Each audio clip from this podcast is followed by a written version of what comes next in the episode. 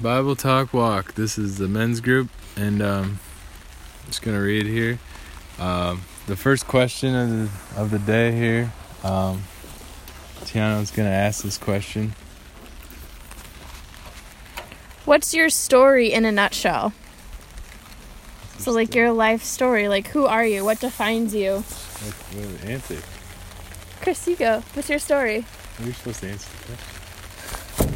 Um, to give an example, m- like my story would be, you know, I'm Tiana. I go. I'm a college student. You know, I live in Grand Ledge. I attend church. Things like that. Amen. So forget where she lives. but um anyway, yeah, my story too, the same thing.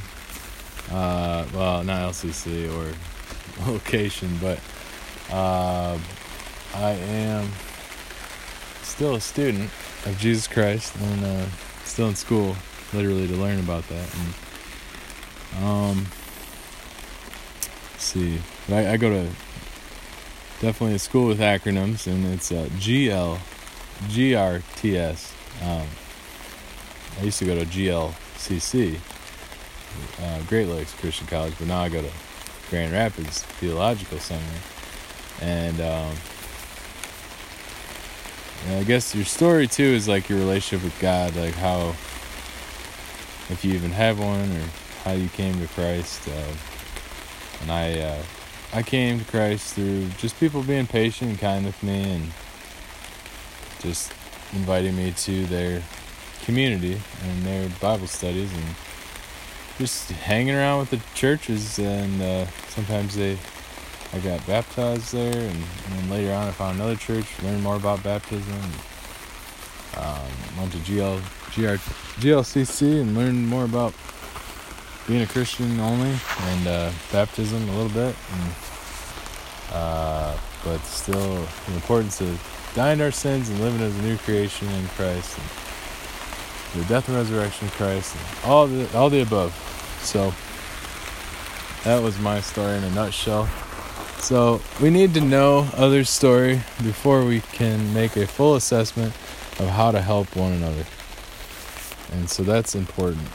And so if you know someone's story, you can help them, but they can also help you if you know their story. Um, uh, or or you can you can share your story with them and they can help you. So If you share your story, it makes it more personal to them too. They can relate more. Yeah. You. so uh, the next question here, do you want to read it? Okay. Um, do you know Christ's story? He is the one that saves us. So, what do you know about Christ? Yep. So what do you know about that? You know anything about Jesus, his story? Because you know his story, it might help you, it might help him to know you. Uh, by you kind of having a connection with his story. So Romans 5 1. Get into that. Because, you know, Christ's story, he's the Prince of Peace. And, uh, that's what we're getting into here. So, therefore, being justified by faith, we have peace with God through our Lord Jesus Christ.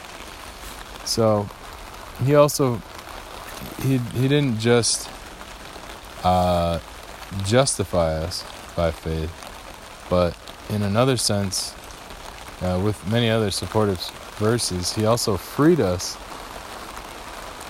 which is that's what the word justified uh, you know, gets into in other verses. Uh, it's similar Greek uh, root word there, and so there's one thing that we need freedom from more than anything, and so can you you want to ask a question about that? There's one thing we need freedom from more than anything.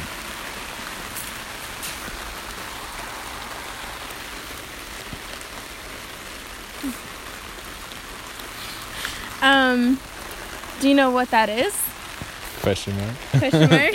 Uh, do you know? Do you know? Can you guess? Uh, a lot of people might say, "Oh, oh, you freedom from this sin or that sin or some kind of like, you know, uh, just being angry or being mean or being uh, anything, all the above, every sin you could think of." But actually, the biggest one in the Bible that I've been learning recently is actually uh, most likely the, the kind of the the world's economy.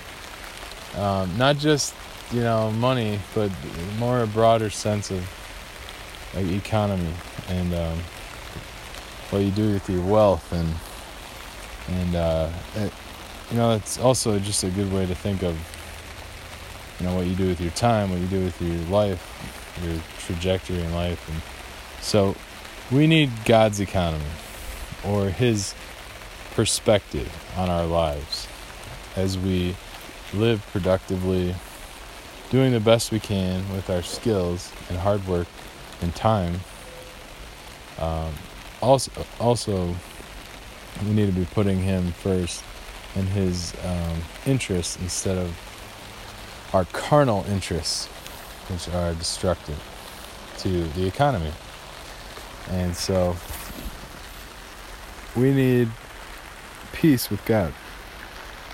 The How do we have peace with a Prince of Peace when he, when we have to live, when we have lives that have pains and bitterness at times? Yeah. So how do we? Uh, you want to answer that? You can start it now. Well, yeah, we have to get started. We have to do something.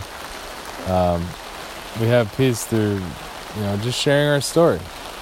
Just getting started with somebody, getting to know somebody is one of the things you do. You share your story, and so we share a story with. You can share your story with Christ right now. Just open up a conversation. He's alive and active. And uh, He's ready to. He's ready to listen and to answer.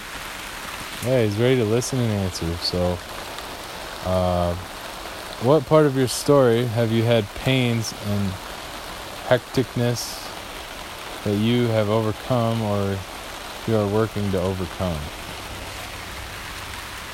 Um, I would say with school. I'm pretty busy with school and having to manage, you know, my life spiritually and physically. It, it can be challenging at times, but you just kind of have to balance it out. Yes.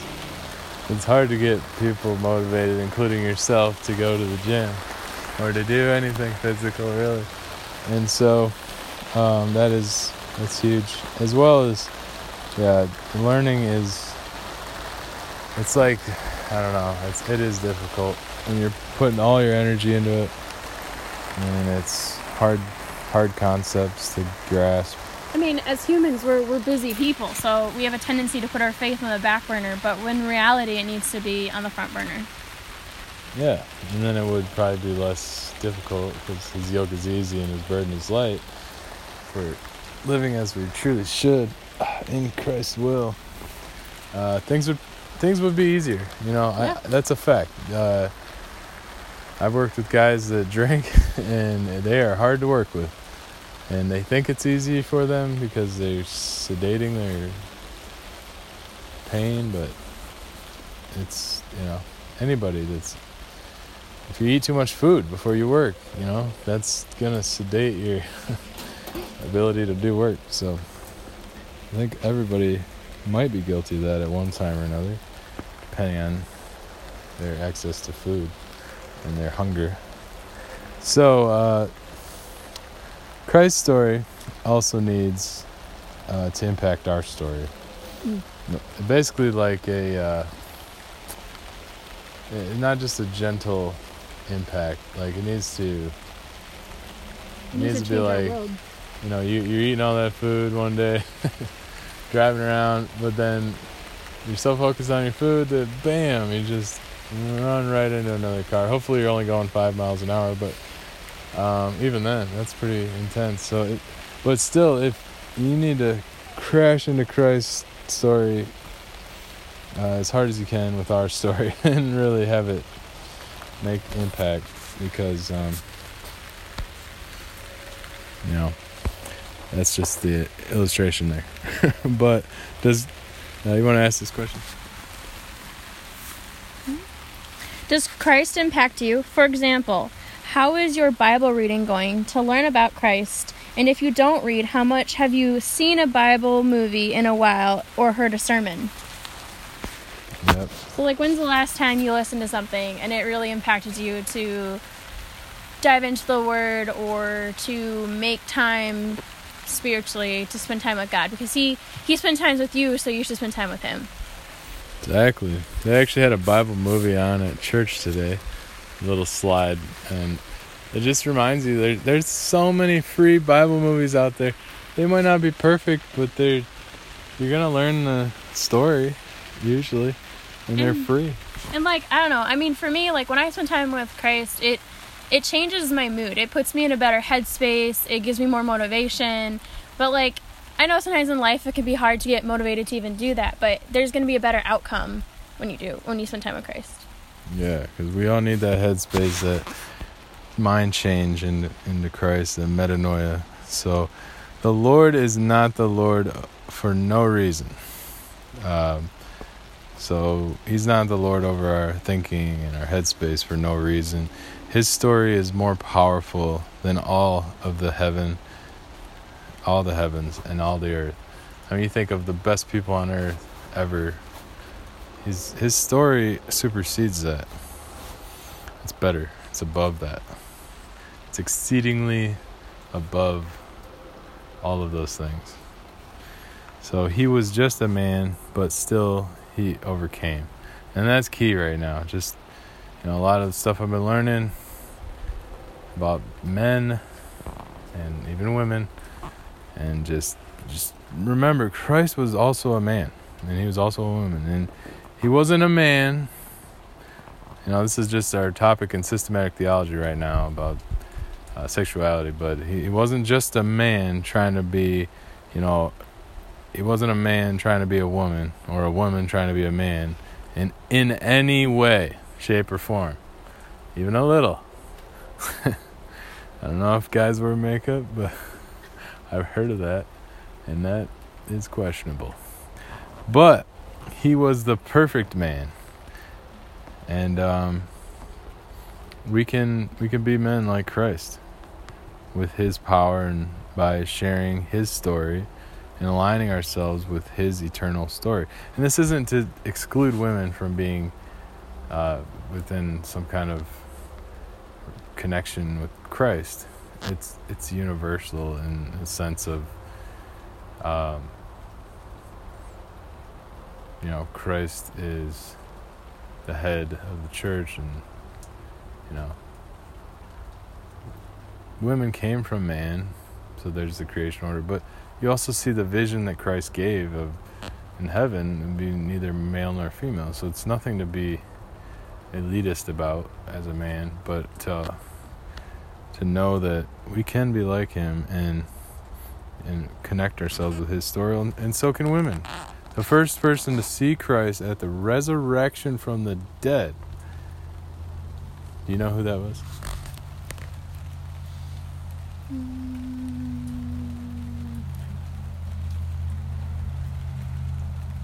Which was a woman. Yes. I think it was Mary. Mary. Say, it wasn't Uh, yeah, Mary, I think. and so there you go. It was a woman, and that's something to be encouraged by because the resurrection was new life. There was a new covenant, uh, and then you see Christ meeting with a woman. First thing. Obviously, he had to walk past the sleeping soldiers. Possibly, I don't know. Uh, or maybe there was definitely some angels there first, maybe, but they might have not seen him. Might have just been literally Christ and this lady, um, which is encouraging because that, that kind of shows the redemption. This is kind of a uh, tangent, but even like maybe the redemption of Christ um, redeeming the fall.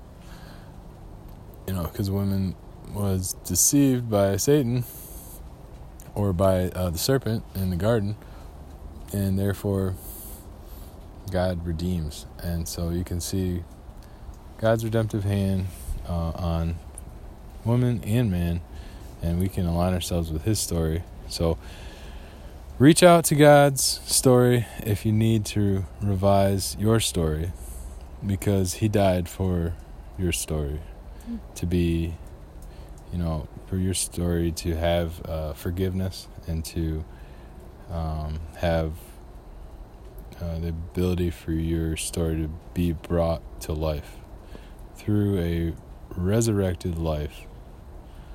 And uh, if your story is one that is dead, then you can rejoice in new life and a resurrection in Christ. Amen. Shalom. Bye.